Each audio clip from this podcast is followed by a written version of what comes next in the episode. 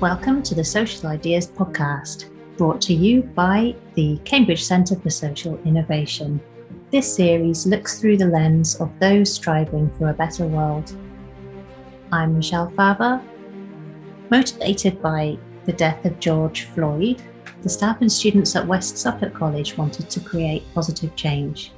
The college is the first in the UK to announce it will now teach Black history all year round.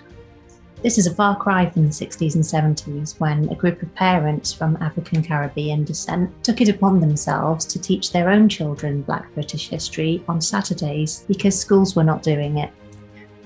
Richard Accarelli is a graduate of the Masters in Social Innovation, and I was Richard's supervisor for his dissertation, which was called Integrating Black British History A Student's Perspective. Given that most history teachers in the UK are white, I asked Richard what he would say to those who might feel that they don't have the authority to talk about these issues with their students. Firstly, I would say to the teachers, it's not a pressure to do it because I think, unfortunately, you know, when you're told, okay, black British must be taught and it should be taught, as a teacher, you're kind of like, are you saying that my exclusion of do, teaching it not out of willingness not to teach it, maybe out of not, not having experience or not having the knowledge, all of a sudden, am I unconscious bias? And it's almost like it's the connotations that come with why are you not teaching it? You must teach it. And it's kind of that sort of thing. So the first thing I would basically say to any teacher or and in particular white teachers is that there is no pressure to get it completely right. People should be able to be free to have that conversation and if you are fortunate enough, or if you ha- do have diverse students in your classroom, that's a great conversation to start. You know, within within the limits of if it's controversial, but to have those kind of did you know, you know, just to have like a quiz, to have conversations, to make it fun to talk about these things. And the onus is then not necessarily on the teacher being the ultimate oracle of knowledge, but the teacher is facilitating opportunities for these young people to learn, which is what teachers generally do anyway, fantastically. And then the, the, the second thing I would say to teachers is that don't be afraid to admit if you don't know it, because you know I'm sure there's a lot of students who will be able to to provide that information and feel so valued and feel so excited. Like our research showed, they are willing, capable to provide information that we don't know. I'm learning every single day, even from young people. My advice would be to teachers to don't see it as a a lesson per se, see it as a conversation that you're enabling your students to have. And if you open the door for them, whether they take it on board or they don't take it on board, you are the gatekeeper. You are the person that can open the door. So for those teachers who feel uncomfortable, it's not a pressure. I'm not I'm not a teacher in that sense, and I'm not an exam board, and I'm not someone who's going to be assessing anybody. But I think the key thing is not to see yourself as pressure to do it, and enjoy the experience of allowing your students to learn from each other and have the opportunity to to have conversations that they haven't had before. So I think in that sense, it should be fun, it should be interactive, and it should be like our research said, not to plug it again, but uh, it should be student led and facilitate it as the kind of the referee if it gets out of hand uh, or if it becomes offensive then that's the authoritative teacher referee role so i would say student led have the conversations, but also put safe boundaries so that people are not offended by um, views that are not helpful for everybody.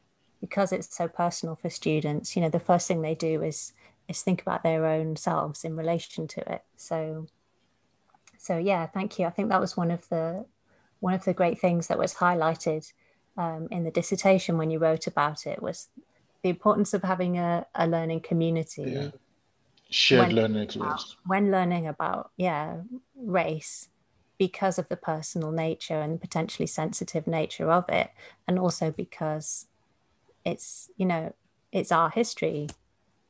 It's my history and it's your history. Exactly exactly. And i think you know when when when you, when you look back and you say well you know black british people have or black people have been in england since the 16th century we have a collective history, we have a collective identity.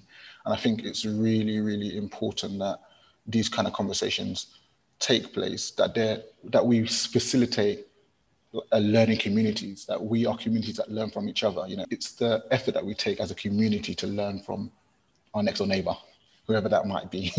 and, I, and, I, and I think if you go in with that mentality, with a learning mentality, you learn a lot because I think race isn't just a color. You know, there's no fully white, there's no fully black. I think what it is, it's more a cultural identity.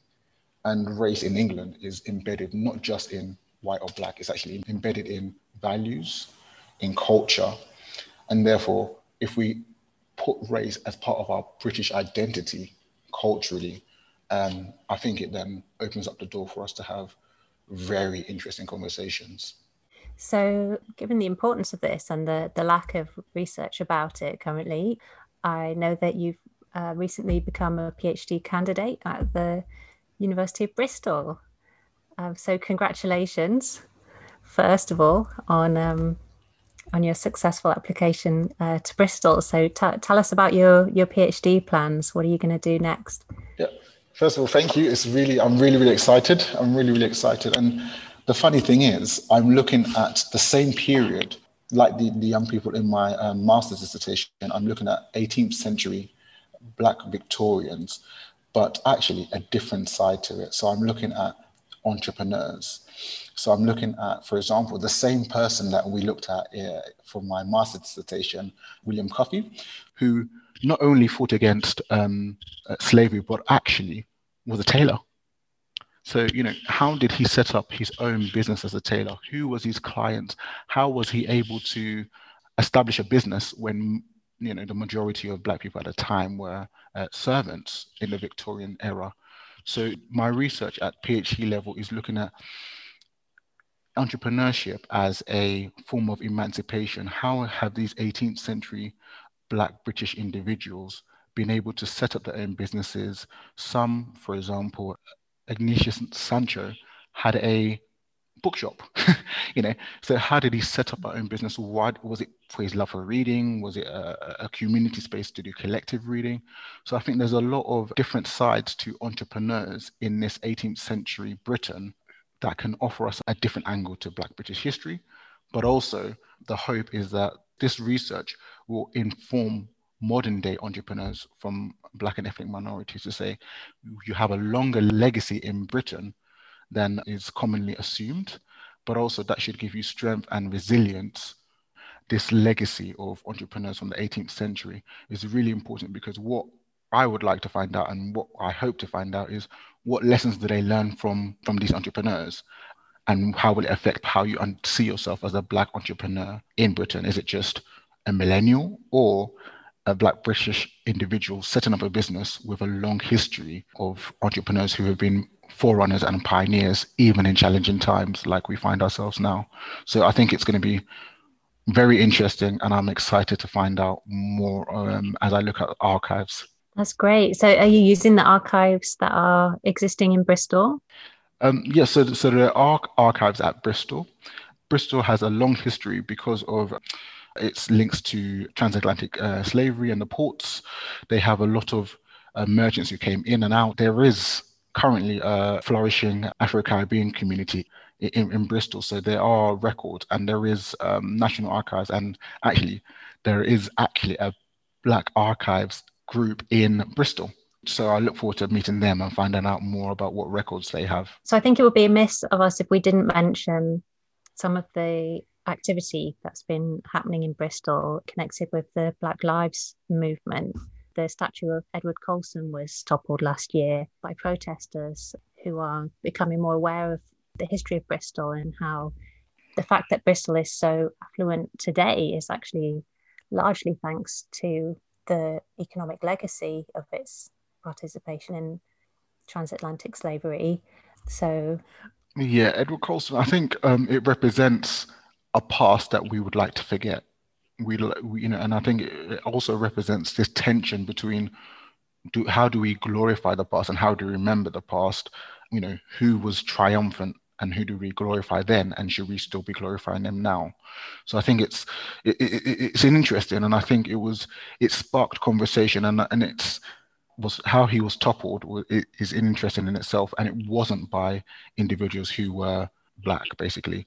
But i think what, what's what's most important is that you know whether it was toppled by whatever community and i think the most important thing is that we have conversations about what he did and but we also have conversations about why we want to change and what we want to change and how do we now move on from this legacy and say right bristol going forward um, white and black all of all generations what can we learn from this historical moment? Is this a moment where we say the past is now buried, now we live in the future?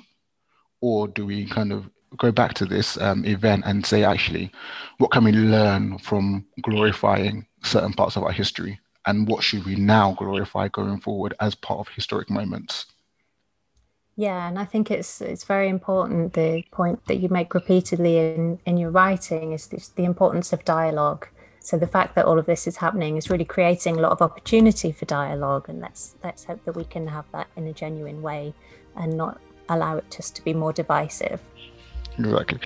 So there's a commitment from Bristol to and Bristol University to really allow researchers and um, and senior academics to look more at the history of slavery in Bristol, confront the past, but also what can we learn from it.